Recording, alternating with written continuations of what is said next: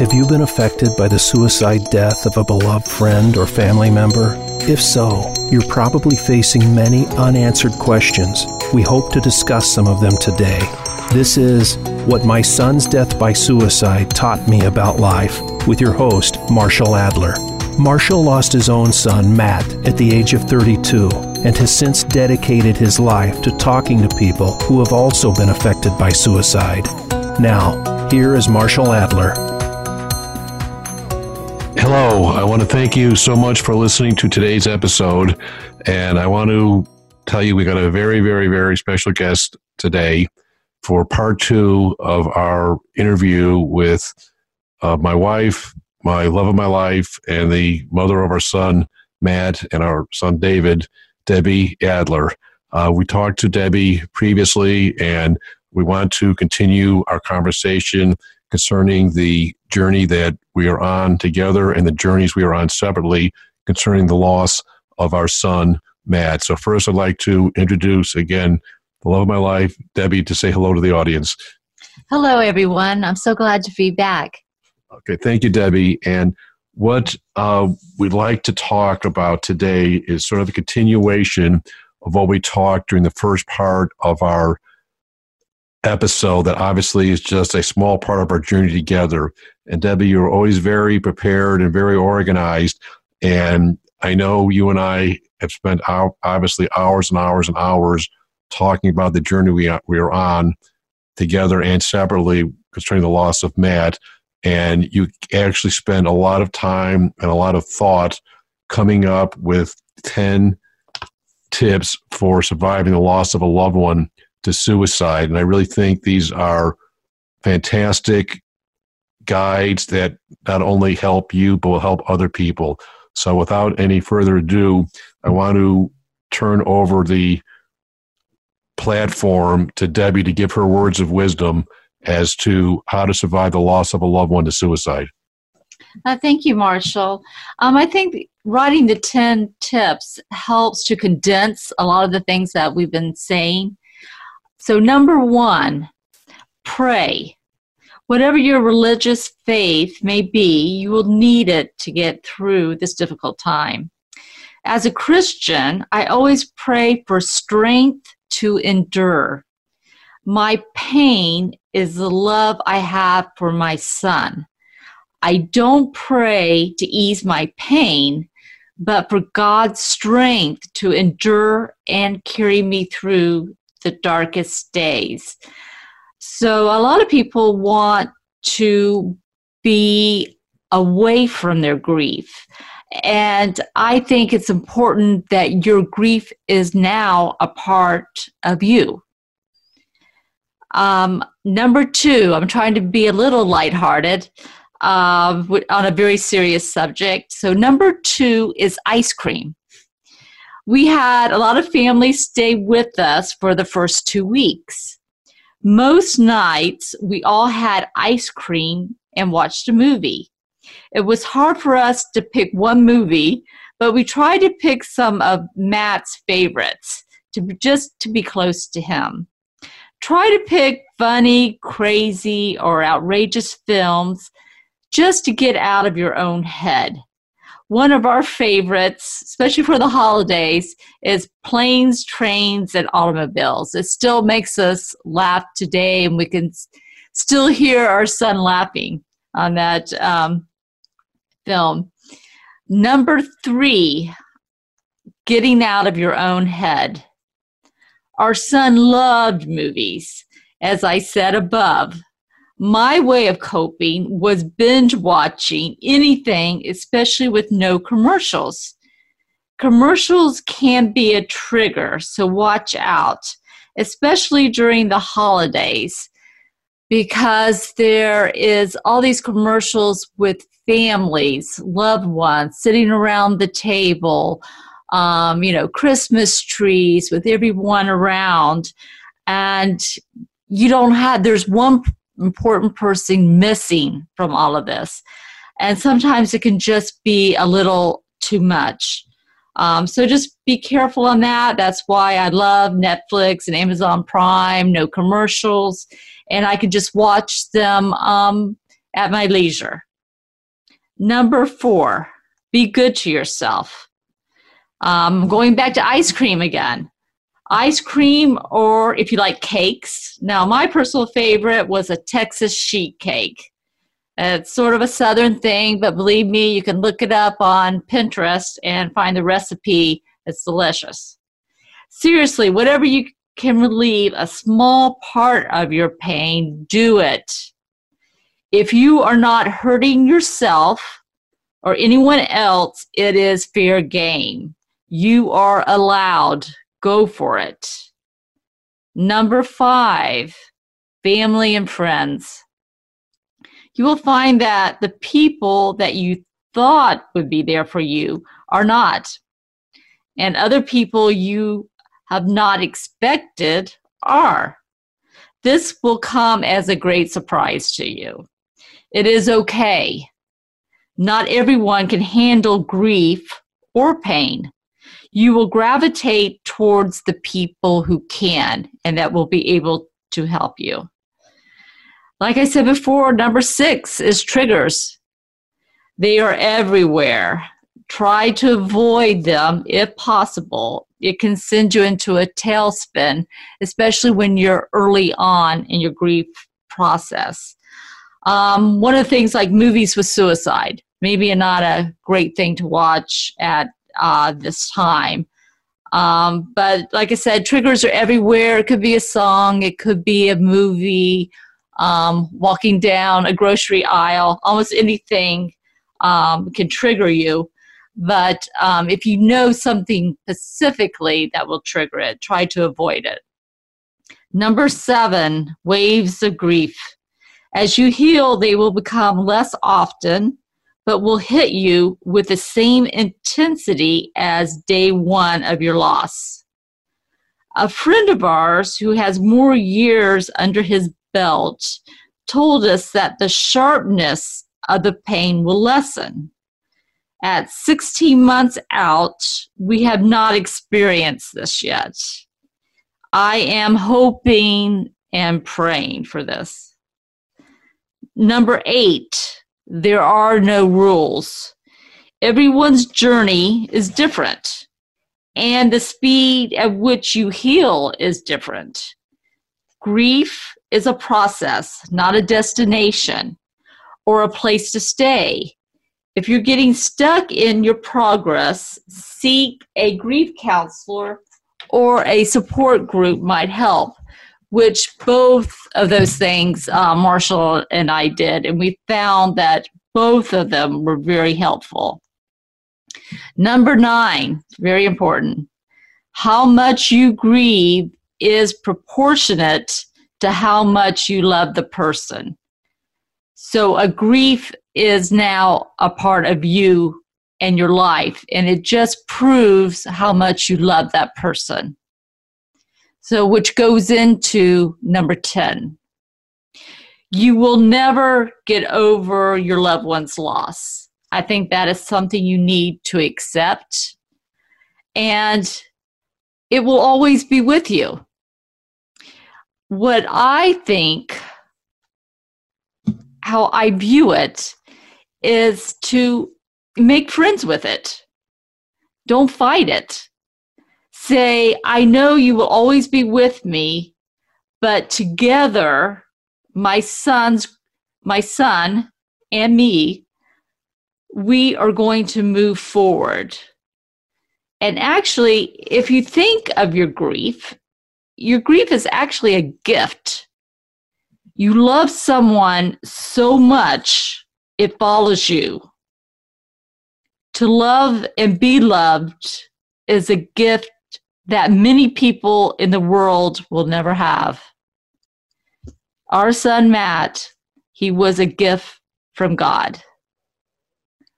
Marshall, do you have any thoughts on those 10 steps? Yeah, Debbie, those are great words of wisdom. And I can tell you that, uh, I'll tell the audience that you've absolutely not only talked the talk, you've walked the walk because you have lived your life based on those tips, which are obviously great for any person that is dealing with grief to try to follow. And I think some interesting points that you brought up is the one that I remember a few weeks ago we were watching TV and on the CBS Morning News show, which we love watching every Sunday morning, they had a segment on grief and they had people talking about grief. And one of the things they said is that so many people have what's called death anxiety, that people that you think would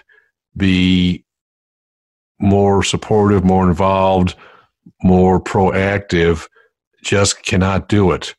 And I think as part of the grief process, you really just have to accept that and realize that is something that you cannot control and you cannot view that as an impediment to your grief process. It's just something, you know, some people are born with blue eyes, some people are born with brown eyes.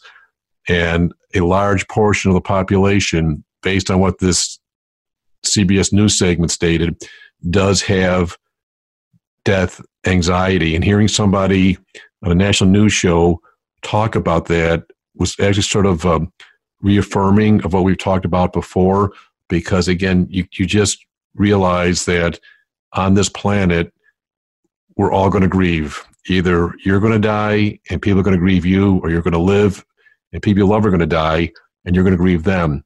So whether you have death anxiety or not, you better learn how to deal with grief because it's coming. And it's in some ways, if somebody has death anxiety, you almost feel you actually have to reach out and help them because they're if they're not up next, they're in the batter's box. And that's just the reality of life. So I know we've, we've talked about that. So I think that's one very good point. The second point I think you mentioned is the waves of grief. And I, I, think I've said this before on prior episodes that to me, the best way to describe it is over time, we are 16 months out now from Matt's passing, is that the frequency of the waves of grief definitely decreases.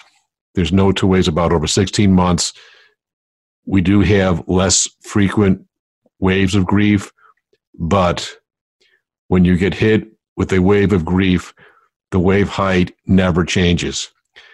And yes. I think that's something that anybody who has had a significant loss realizes right realize it's never going to change. It's just it could be 50 years after the fact and you get hit with that wave of grief. It seems like it didn't happen 50 years ago it happened 50 seconds ago. And i think that is a reality that the longer you go out from the passing of your loved one, the more you accept it. That you're not shocked, saying, "Oh, why am I still feeling this?" And I will tell you that I know I've talked to somebody along our journey who told me that when they lost their son, they had a relative ask them about six months afterwards, "Well, are you over it yet?" And they looked at this relative like, Are you completely insane? Six months and will I be over it? The answer is no. And when will I be over it? The answer is never. And it's interesting because that is one of the points they made on the CBS Morning News show where they had a expert on death and dying and grieving and they specifically asked this expert when do people get over the loss of a loved one? When does grief end? And the answer, as we knew it was going to be, was never. Never. Never. And I think the sooner that you can acknowledge that and accept it and accept it is a huge cornerstone on the road to, to recovery to lead the most productive, happiest, most functioning life you, you can, which is what your loved one who's not here would want you to do anyways. You know, they, if Matt was here, we, we know Matt, Matt would tell us enough of the grief already. I'm, I'm good. Move forward. Right. We know he, so. he would say that. And that's probably words of wisdom, but we're never going to stop grieving. But we have to keep on living. And Matt would, would not want us to grieve and not live. You don't want to be the walking dead, which Yes. I, we've heard that comment that some people say they're here on this earth, but they're not living life. Matt would not want that. We don't want that. None of our loved ones want that. And I think that's why your words of wisdom for the 10 tips for surviving the loss of a loved one have really resonated with so many people, but also they resonated with us because they, they've helped. And I think it's Yes, really been have. And you know we want our audience too to um we're grieving uh with you absolutely, we're, we're all in the same boat. yes That's just, just the way it is. And uh, I would just like to say this like, we're talking, obviously, it's November 2019. This is a podcast, so somebody might be listening to this podcast 100 years from now. Hopefully, they will. Hopefully, they're getting help from it. But we're here in November of the year 2019, right with the beginning of the holiday seasons. And uh, we have to take a short break now. And I want to come back after our break and talk about how this will be our second holiday season, right? Yes. Our second holiday season, because Matt's passing was 16 months ago. We've, we've gone through the cycle of every holiday and how people deal with and survive the holidays with grieving the loss of a loved one. So we need to take a very short break. And again, I want to thank you all so much for listening. And I'll be right back. And I want to continue this uh, very important discussion on this topic with Debbie because we are right in the middle of the holiday season. And we'll be right back at these short messages. Again, thank you so much. I'll be right back to talking to you. Thank you.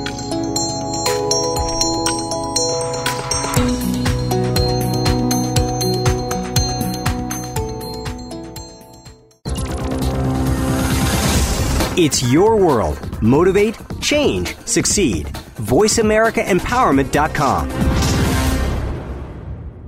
Tune in for Five Blossom Radio. Each week, host Denise Richard will discuss common interests in the fields of art, health, and spirituality. The series is arranged into three parts, focusing on five blossom gatherings, the Four Voices program, and Fires of Compassion. Every program is available on demand, so if you miss any part of the series live, be sure to catch up. Five Blossom Radio can be heard live every Wednesday at 12 noon Pacific Time, 3 p.m. Eastern Time on the Voice America Empowerment Channel.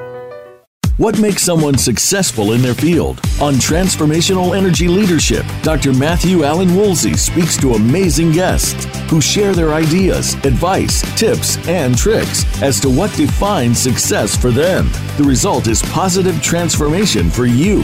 You'll learn that personal energy is the key to make it work, and you'll hear through actual examples how to bring that positive transformation to life. Listen live every Friday at 11 a.m. Eastern Time, 8 a.m. Pacific Time on Voice America Empowerment.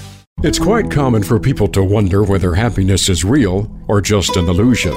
Yet we all have an inner voice that is telling us that we need to change. Where to begin? Start by taking time out of your schedule every week for Revelations and Wonders Secrets to Life and Happiness with host Fabian Edju. There is a true beauty within your soul, and happiness flows from inside. We'll help you find that new confidence within. Listen every Monday at 11 a.m. Eastern Time and 8 a.m. Pacific Time on the Voice America Empowerment Channel.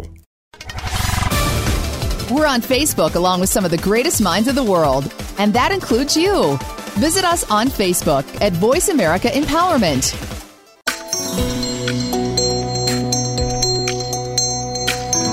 You are tuned into What My Son's Death by Suicide Taught Me About Life. If you'd like to send Marshall Adler a question or comment that can be addressed privately or on a future program, please send an email to marshallontheradio at gmail.com.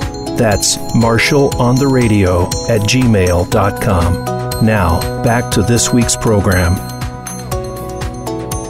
We're back. Uh, thank you so much for listening. And I want to talk to Debbie about two very important issues that we talk about all the time.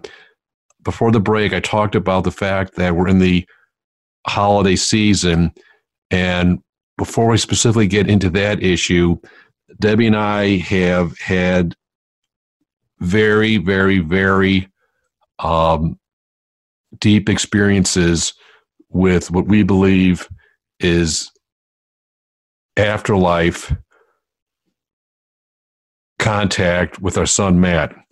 Prior to Matt's passing, I never truly believed in afterlife, but since his passing, we've had so many uncontrovertible and inexplicable experiences with what I believe is Matt contacting us that I do now believe in afterlife. And Debbie's yes. view of afterlife prior to Matt's passing was different than mine. So I just want to turn the platform over to Debbie to touch on the experience of afterlife that we both had since Matt's passing. Yes, we've had several things that have happened, but um, now we leave um, Matt's bedroom door open um, in our house. Um, he hasn't lived with us uh, it's been like 11 years, you know, because he's 32 years old at the time or whatever. But we remember um, the movie Ghost. And uh, Patrick Swayze, when he first passed, he had a hard time going through walls or going through doors. And for some reason, the movie Ghost, Marshall mentioned it in his eulogy also, or whatever, we leave the door open. So it just makes it a little bit easier for Matt, if he is back there, to uh, come out and see us. Um, we always hear uh, Matt's bedroom when he was a little boy. It's in the back of our house. Um, we always hear strange sounds from the back, and now I've just grown to accept it. And I yell, Hi, Matt. Glad you're here. Um, but we also blame Matt for anything that goes wrong in our house. Um, this is sort of uh, very funny to us um, because our lights, I know Marshall will expound on this a little bit about how they flash, they do all this crazy stuff, but we do blame it on Matt for all of that. Now, we do have a picture of Matt um, in the hallway that goes out to our garage.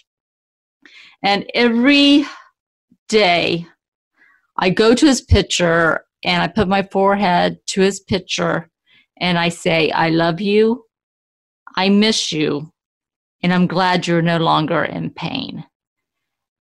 And the last part of that is part that has gotten me through that we think we know that our son Matt was in a lot of emotional pain, even though we did not know that at the time.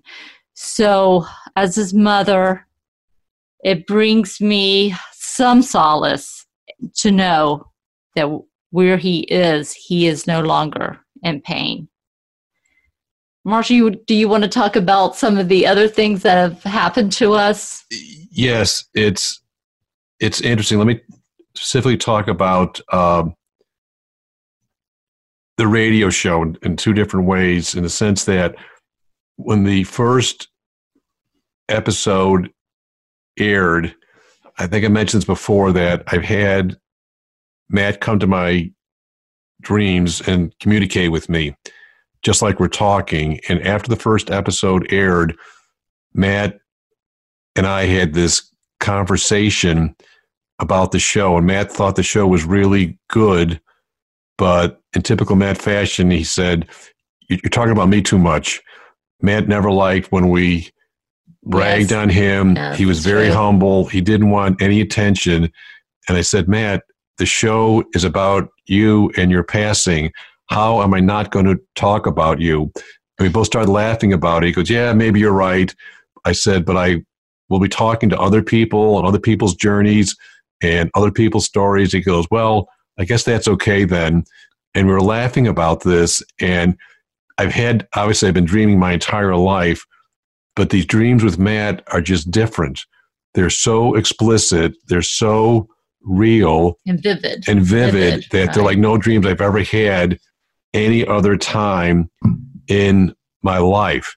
And that's why I think that as I, as you know, I'm a lawyer and I view my cases based on the evidence that's presented, and that sort of is the way I lead my life. I look at the evidence as it exists, and the evidence as it exists for me in so many different ways is absolutely conclusive that Matt is communicating with us, whether you want to call it afterlife or heaven or whatever you want to call it. I believe it now. And the, the one other story that I want to talk about. Yes, this was a clincher for Right, you, right, right, Marshall? right. That really made you believe. Yes. Uh, for those people that do not live in the Orlando, Florida area, which we are uh, recording these shows from and where we raised our children, uh, a few weeks ago, the Orlando Sentinel was very kind. They did a very great story about this podcast, and the article was written by a excellent writer who's actually on the editorial board of the Orlando Sentinel, and he did such a good job describing our journey, describing the uh, Our podcast. our podcast that was actually put on the editorial page of the Sunday Orlando Sentinel, right below the editorial board's edit- editorial of the day. And I'm an old newspaper guy that loves reading newspapers. Obviously, with today's digital age, a lot of people don't read newspapers; they get their news online. But I know historically, the most prime real estate in a newspaper is the editorial page on Sunday, right below the editorial board's editorial of the day. And that's where this article was placed. So it could not have had a bigger impact. And the article was obviously just not on the print edition, it was also online edition. So I had many, many, many people reach out to me saying they saw the article, the article moved them, they really thought it was a fantastic uh, way to promote this podcast and try to help other people. So it was really a wonderful thing that the Orlando Sentinel did to uh, get the podcast out to as many people as possible. and our viewers could go to the Orlando Sentinel Yes, and type in your name, it'll pop up. and it should pop up the Right, article. Right, right. Very, it was a great article. We cannot thank the Orlando Sentinel enough. The reason I'm telling this story is that the day the article appeared in the Orlando Sentinel, I was up eating breakfast. as I usually do because we we do have a big dog, 70 pound dog Lola, who's a big dog with a small bladder. So I have to take her for walks every morning, six o'clock in the morning. So I get up early. And when you got up, you told me to come back to the bedroom where your lamp, which is on the light stand next to your bed, was doing something I needed to see. Yes, it was flickering, Right. but in an odd manner. In an odd manner. Again, this light has never done that before. And this was the morning of the article with the Sentinel. So we're always looking for different signs. And we went back there. And I said, And- Marshall, you got to come see this. He's go, what are you talking about? I go, no, I can't explain it. You have to come see it. Right. And what happened is the lamp, I wanted to make sure there was not a loose electrical wire, there was not a loose bulb. So the lamp's been working no problem prior to this time. And I checked the wires, totally secure. And I checked the light bulb, oh. totally secure. So I wasn't sure what Debbie was talking about. And she goes, wait. So the light was on. And then I saw it started flickering a little bit. And then I go, okay. I started talking to the lamp Yes. and I asked Matt, is that you? And the lamp, which was on with the light illuminating, then actually started flickering in a responsive manner that almost looked like Morse code. Yes. I didn't know Morse code, No. but it looked like we were getting a responsive message from the lamp. And you and I looked at each other and we for a second we thought, have we totally lost our minds? Yes. Is this completely insane or is this really happening?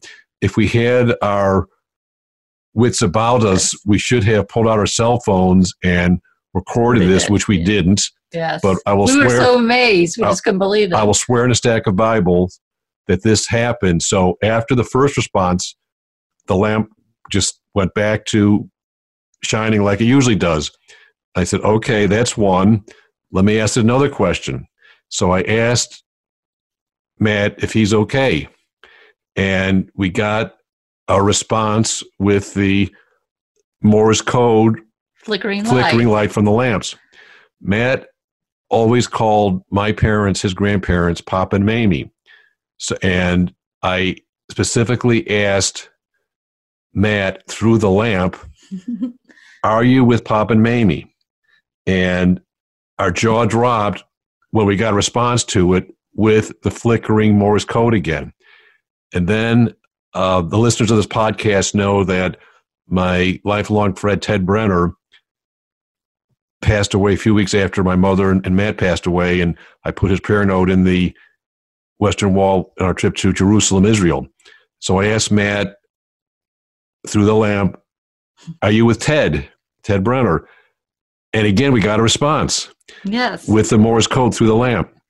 and in between these, the lamp is totally on. Totally fine, It's totally not fine, until we ask a question right? And this does is it start to flicker. and this is not the clapper lamp where you, No. you, you clap and it goes on and off like you see on TV. It's not one of those lamps.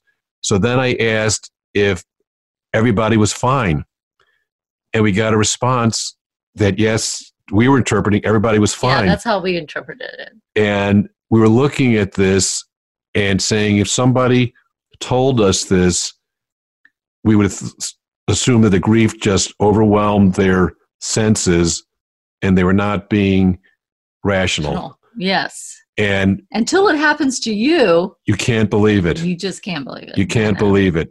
So it's just something that I think we were looking for things after Matt's passing, not knowing what we find, but the evidence that we've had again, I won't go too much more into it because we've, had so many different inexplicable occurrences that have convinced me with no doubt at all that there is an afterlife and that Matt is communicating with us and it gives us solace. No, it really does. And um, I, lo- I love the visits uh, from my son, and I always say hi to him and uh, glad you came for a visit. And so, like I said, it does give me solace, a little bit of relief from my pain to know that he's just on the other side. Which I think is helpful for the, we talked about the holidays Yes. and the fact that the holidays are here and he's not physically here makes us content that we know he's spiritually here. Yes. And I think that's a big thing that people, if you are open to it and look for it, you may have a similar experience as we've had. Yes, and I think it will during the holidays, you know, which are, you know, very difficult. We found this, like I said, you said before, is our second, uh, second for everything, or whatever. Is maybe what do you think? Just a little bit easier. Um, eas- easier is sort of not the correct word to use, but I think knowing that he is still with us, he is not gone, gone. He is just on the other side and he is still with us. Yes, and I think that is what you have to be cognizant of, and you have to be Open. open to it, right? And understand that it's just, as I said before, the line, the demarcation line between life and death for me after Matt's passing has gotten very fuzzy. It was no, never anything that I thought I would experience, but I have. And you talked about uh, bracing, embracing the uh, Your grief, and sometimes you just have to embrace things that you never thought you would. Like to me, afterlife was never anything I thought about, but I will tell you now that I embrace it and I actually look forward to Matt's visits. And we, Yeah, me too. yeah, and we really sort of enjoy them because Matt was always a funny guy, and I think his visits are funny too. So uh, I unfortunately have to take a quick break now, and I actually want to come back on the other side of the break and tell you some interesting news that we just recently heard, actually from the uh, CBS News show 60 Minutes, and I think it for us was something that could be groundbreaking and significant. And I think it's something that um, you as listeners will want to learn about and want to hopefully explore on any journey that you're on. So uh, we'll be right back after this short break. And again, thank you so much for listening.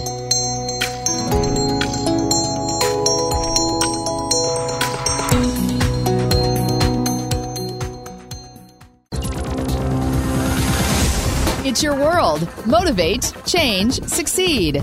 VoiceAmericaEmpowerment.com. Tune in to Lead Up for Women. Speak up to lead up as we celebrate the influence of women in business and beyond. Your host, Colleen Biggs, speaks with guests who have stories to share, have faced adversity, and have become success stories in business, in their communities, and in personal accomplishments. Join the strong and the brilliant ones and understand that the world is ready for you to be at your best. Lead Up for Women is heard live every Wednesday at 1 p.m. Eastern Time, 10 a.m. Pacific Time on Voice America Empowerment. Life-changing events can have positive and or negative repercussions. When they happen, they can feel elating or devastating to those affected. It can also get in the way of your personal and professional life. On life-altering events with host Frank Zakari, we examine the scope of these events and discuss how to move forward in the wake of the opportunities presented. It's never too late to get started or pick up the pieces and move forward. Listen Tuesdays at 8 a.m. Pacific Time, 11 a.m. Eastern on the Voice America Empowerment Channel. Are you looking for a happier, healthier, and more fulfilled life? Do you want your business to thrive? Do you want to enjoy better relationships and find your purpose? Tune in every week to Stepping into the Ten Da Dao Chung Life Transformation with Dr. and Master Sha with host Diana Gold Holland, who will share the wisdom of Master Sha. You'll hear from inspiring teachers and listen to testimonials about life transformation. Stepping into the Ten Da Dao Chung can be heard Tuesdays at 3 p.m. in the West and 6 p.m. in the East on Voice America Empowerment. Success starts here. VoiceAmericaEmpowerment.com. It's your world.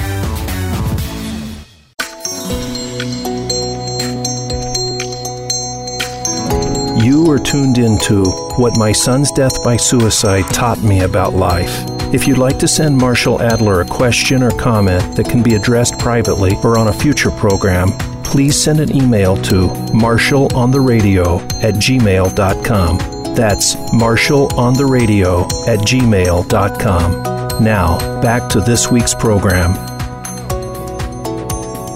Thank you so much for listening. And I want to uh, tell you some interesting news that we just recently were experienced. We, we, we just got a um, bunch of information from the CBS News show 60 Minutes. And what the show dealt with was 60 Minutes 10 years ago had gone to Carnegie Mellon University in Pittsburgh, where they were doing research concerning MRI brain scans to determine if the brain scans could affect effectively identify changes in people's thoughts and their emotions and the way they were thinking. And they came back 10 years later to see where the research had gone. And they got some amazing results because they were able to show, specifically based on the objective medical evidence of reading these MRI brain scans, that they could see when people were thinking different things. If people were happy, if people were sad, if people were perplexed, if people were concerned, there was different anatomical changes that they could see on these MRI brain scans to identify that. And I was watching this show and I'm going, like obviously dealing with the issues we deal with in this show and the passing of Matt, I was wondering if they were going to touch on the issue of suicide. And they did a fantastic job relating this technology to the potential of identifying suicidal ideology and perhaps treating it, obviously, in the future based on the technology that will hopefully continue to develop. And what they did, they had a medical doctor psychiatrist from the University of Pittsburgh, and they had, I believe, the uh, head of the psychology department at Harvard University in Boston talking about this technology. And it was so interesting because they were able to show that they believe this technology could, in fact, identify people that were experiencing suicidal ideation, which obviously would be unbelievably helpful for treatment because, as we know personally, there was nobody that we were more in contact with on a daily basis and nobody who was more transparent with his life than our son Matt. And we did not know right. that, that he had suicidal ideation. Yeah, it's like the iceberg theory right. again. Exactly. As I said before, it's like the iceberg that sank the Titanic.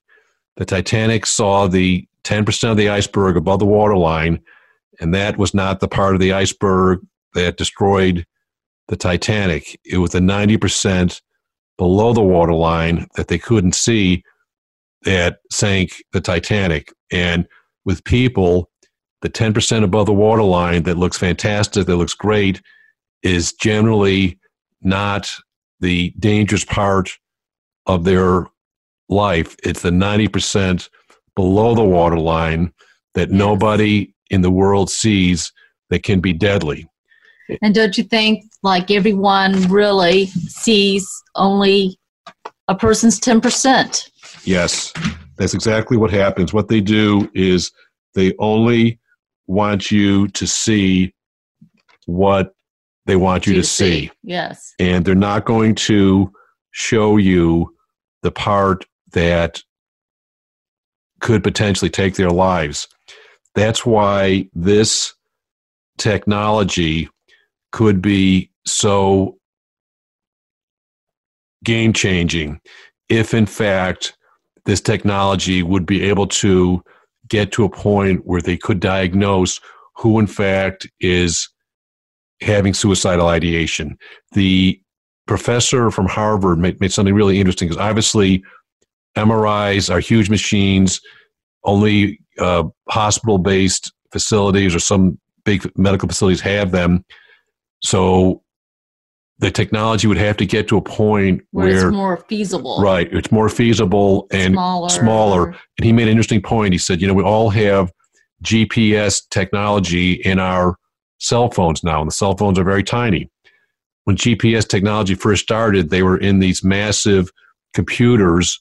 They would take up rooms and rooms in computer science labs with the same technology that we now have in our cell phones.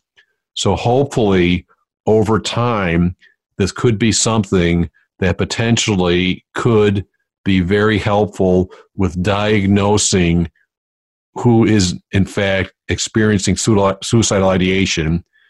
Then the question would be what type of treatment is going to be done from there?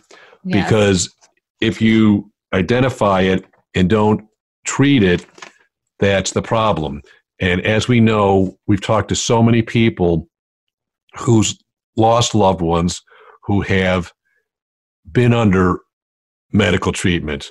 Absolutely. Who, who have had therapy, who have had medication, who have had hospitalizations, and they still end up taking their lives. Yeah. So obviously, medical science and medical technology at this point does not have a foolproof system to diagnose who is experiencing suicidal ideation. Right. And there certainly is not a foolproof, effective treatment, even if they're able to identify people who have suicidal ideation, because the objective facts show that the suicide rate is skyrocketing and it's an epidemic. So we are looking at this. We want to talk about this on this show today because, again, we have no idea who's potentially going to be listening to this show. There could be a medical researcher in New Zealand who could be listening to this show and saying, Yes, I can tell you, I can take this technology and make it more uh, user friendly and make it more uh, adaptable for all medical providers or hospitals or police or first responders to have this on their persons where they can maybe do a quick brain scan and see if somebody has suicidal ideation. This sounds like something else out from the Jetsons, Right. but but it might happen. right. Who knows? And Marshall, I, I think you made a point a long time ago that you believe suicide is a brain disease. And this MRI is showing that is exactly what it is. Yes, Do you agree? Yeah, that, Yes. that- that's an excellent point. Like I have talked for months now that I believe that suicide should be talked about differently because I know there's been a conversation about whether somebody should be saying committed suicide or death by suicide. I've sort of evolved to the point that I believe it should be death by brain disease, that your loved one died from a brain disease, because I know people have told me they didn't like the the, comment. the name of the show, right. like that. Well, th- it said suicide, death by suicide. But if I said death by brain disease in the show, people would know what that was specifically. They didn't know could that be ALS? Could that be MS? Could that be Alzheimer's? Could that be a glioblastoma brain tumor? And I am now of the mindset that the brain disease that causes someone to take their life is no different than a glioblastoma cancerous brain tumor is no different from ALS, which killed Lou Gehrig, is no different from multiple sclerosis that takes so many different people, is no different than Alzheimer's, which takes so many different people's lives, because the MRI that the 60 minute segment was showing proved that there was an anatomical different Yes. brain scan in those individuals that had suicidal ideation versus those who did not. Just the- yes, yeah, di- different parts of the brain would light up. right. And um, in the study, in the suicidal ideation patients, those did not show up. Right. And so, um, if you can catch that episode, I think it gives hope to a lot of people, especially people that are grieving.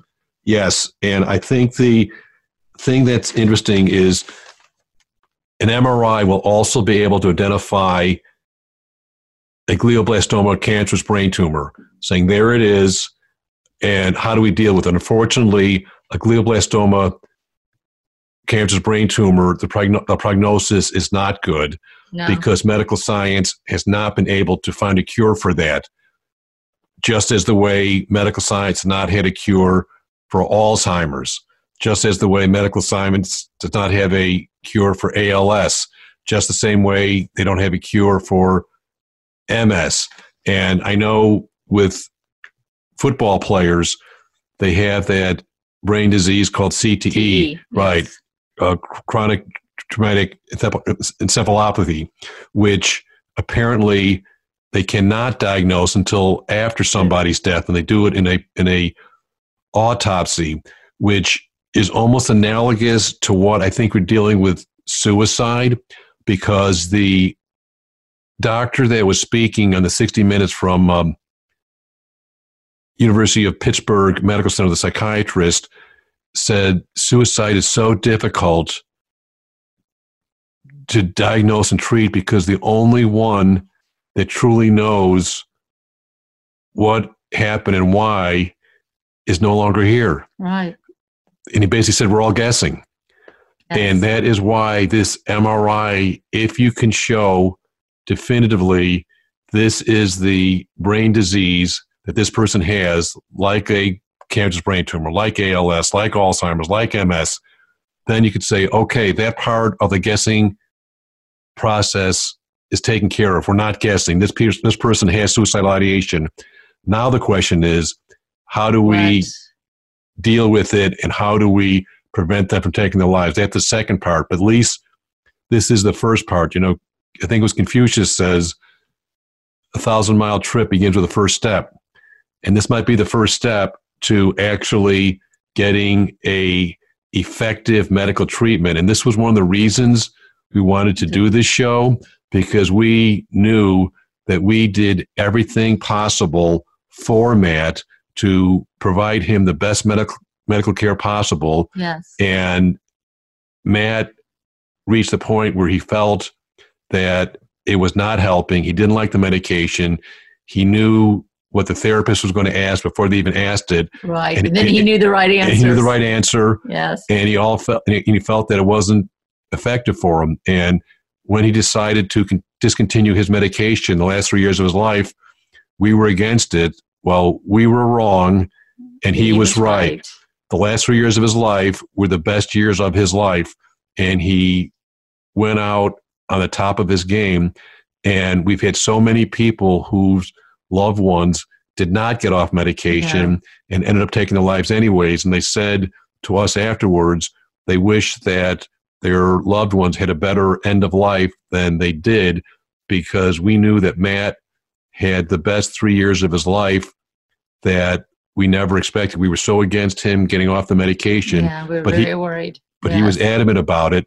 Very adamant. And he had the ability, obviously, to make his own decisions, and he made his own decisions, and he just felt that he functioned at a much higher level and was much happier. So, again, these are all things that we are encouraged about, and hopefully, as time goes by, we'll be getting more technological advances. So, for our audience, if there's anybody that is doing medical research or interested in trying to identify and treat suicidal ideation, please look at this as a possible avenue to avenue to explore. You know, Marshall, they're spending so much money. I know there was a chart on cancer, on um, a lot of different diseases, and suicide depression was at the bottom of the list. So we are not spending enough money on research. Even though this is an epidemic, everybody in the medical field and the research facilities should be, this should be like a number one priority, but it is not. And maybe with this MRI showing that specifically that it is a brain disease that maybe we can get some more funding for this. Hopefully that is what will happen. And again one of the reasons we wanted to do this show was to try to encourage and explore alternative medical treatments for the, the identification and treatment of suicide to try to help end this epidemic. Well on that note hopefully a hopeful note we have to end this episode. And I want to thank Debbie for being my wife, uh, my best friend, and a wonderful mother to our two sons for and for being my guest today. And I want to close by thanking everybody for listening. And I want to uh, also tell the audience that if you or someone you know or love is struggling, please contact a medical mental health expert as soon as possible, Call 911 if warranted, or call the National Suicide Prevention Lifeline at 1 800 273 8255. Again, thank you so much for listening, and we'll talk to you next week. Thank, Thank you.